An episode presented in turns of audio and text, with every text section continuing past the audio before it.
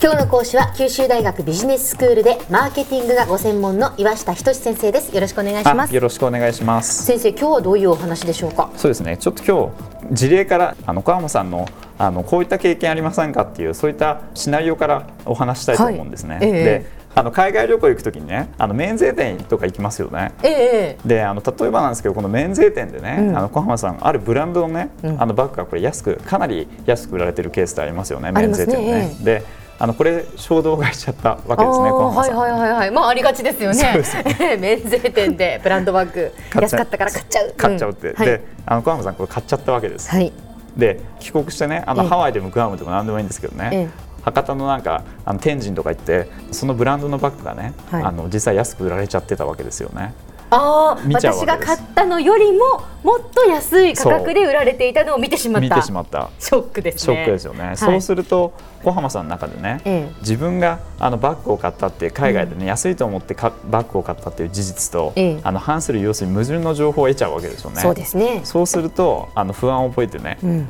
情報を探しちゃったってこういったケースありませんかね？不安を覚えて情報を探すというのはどういうことでしょう？要はあの自分がね正しいと思ってあの買ったわけですよねバッグね、えー、ただあの現実見ちゃったらねもっと安いっていうそういった情報があったわけですよね、はい、そうするとあの矛盾葛藤が生じちゃうわけですよね。そうですね。なんでって、うんうん、そうすると自分のね要するに買ったっていう情報をあの正当化しようと思って他の情報を探しちゃうっていう、ね、あつまりもっと高くで売られていないかっていうことを探すってことですか？ってことですよね。ああ、自分が買った値段よりも高い金額で定価は高いんだとか。そうです。あ、だからやっぱり私安くで買ったのねっていうのを納得させる。納得自分自身に納得させる、納得材料を探すってことですね。はいはいはいはい。それはあります。ありますよ、ね、ありますあります。であるいはなんですけどね。ええあのこれよく見られるケースで新婚さんがいてね住居探すわけですよね、うん。はい、そうするとたまたまチラシでね近くに良い物件があったって、でそうするとあの衝動買いしちゃうケースってあ、まあ、たまたままあ、あんまないと思うんですけどね。あの住宅を衝動買いっていうのは、まあまあ、でもな聞かないことはないです。ですね、聞かないことはないですけど、まあ、いい物件だったから、まあ、買うということはあるでしょうね。ね。ただ、あのよくよくこれ見てみるとね、ええ、あの同じようなところでもっと安くね売られちゃう同じような物件が同等かねそれ以下で売られちゃって。それはやっぱりかなりのショックですね。よね。そうするとあのさっきのねあのブランドのバッグと一緒で、ええ、あの情報を探しちゃうってそういったケースに陥りますよね自分を正当化するための情報を探す。そうですね、はい。ええでこれあのケースねあの1つ目が海外旅行で2つ目があの物件だったんですけどね、はい、あの同じ心理的なこういう状況があの働いているっていうふうにあの考えられるわけですよね。だから、自分があの得た情報に対して何らかのこの矛盾した情報を得ちゃうと、うん、あの自分の情報を正当化しようと思ってあの正当化するような情報を好んで探すって、はいはい、そういったあの心理的な傾向ですよね。はいでこれをですねあの認知的な不協和だから認知的な不協和っていうのは矛盾した情報ですよね。認知的不協和。ですよね。だから自分が得ようとした情報っていうのがあってそれと矛盾する情報っていうので、あの認知的な不協和っていう状況がまず生じるわけですよね。うんはいはい、でそれをあの低減させるっていうのがあの認知的不協和低減っていうねあの言葉であの消費者行動の分野では、ね、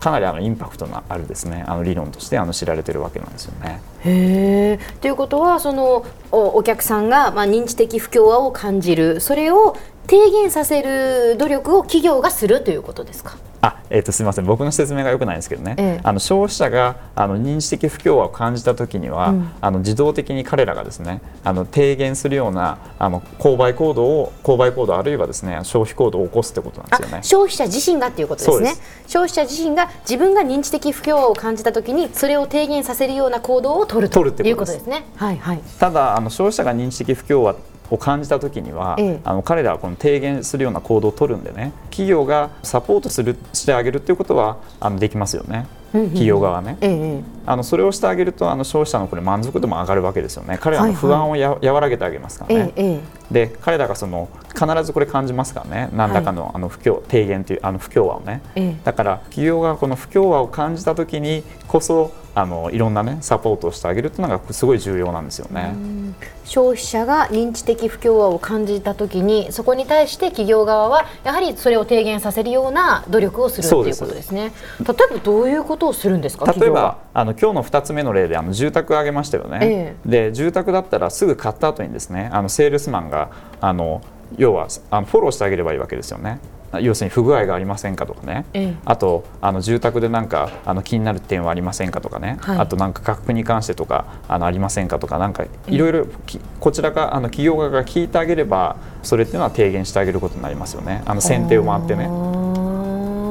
消費者がその、まあ、問い合わせをするよりも先に企業側が、まあ、アフターケアとしてその電話をするなり訪問す。るなりして話をするということですね。そうです。だからあの消費者というのはこの認知的不協和を少なからず感じて、うん、提言するようなあの動きをするので、ええ、それが分かっているならば企業側としては先を回っていろいろやってあげるってね。うんうん、そうすると、ええ、その企業に対してのえ、あのロイヤリティですよね。満足度っていうものは向上しますよってはい、そういった話なんですね。なるほどなるほど、はい。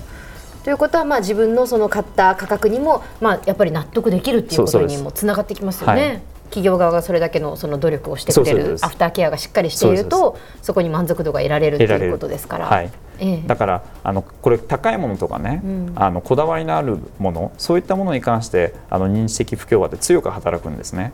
だからあの例えば自動車とかね、ええ、あの住居とかそういった、はい、あの高いものっていうのはこの認知的不協和を低減させるような取り組みっていうのはこれ必須になるわけですよね企業としてはね。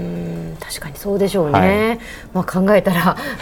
あ、あのブランドのバッグもショックですけど、えー、住居だったらもっとショックだなって 思いますからね、うん、やっぱりそれに対しては企業側のあのサポートっていうのは非常に、非常に重要ですよね、ね、そうするとやっぱりあのアフターケアのねあの例えばなんですけど、ええ、あのお客様相談センターとかね、はい、そう感じた時にすぐお客様側がねあの電話できるような仕組みとかね、あのそういったものを企業っていうものは作って仕組みをね作ってあげるというのも重要な要素になってきますよね。はい先生では今日のまとめをお願いします。えっ、とですね、あの消費者っていうのはあの物を買った時にねそれと矛盾したようなあの情報を見つけるとあの認知的不協和そういったあの矛盾をねあの心の中であの感じますよとでそうすると彼らはそれをねあの少なくするような動きをするとで企業側からするとその動きをね低減させるような先手を回ってね仕組みっていうものを例えばお客様相談センターとかねアフターケアみたいなものを行うっていうことが重要なんですよということでした。はい。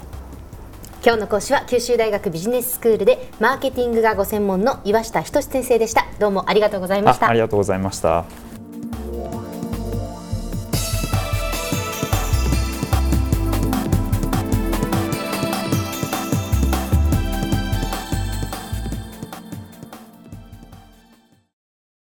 ゾクゾクグイグイメラメラつながる。ゾワゾワ。ハラハラ。メキメキ。つながる。ズキズキ。モワモワ。ホカホカつながる。キリキリ。ザワザワ。キュンキュン。ガンガン。ワクワク。ウズウズドキドキ。ルンルン。バクバク。九州人のいろんな気持ちつなげます。九州から輝こう。キラキラつながる。 QTnet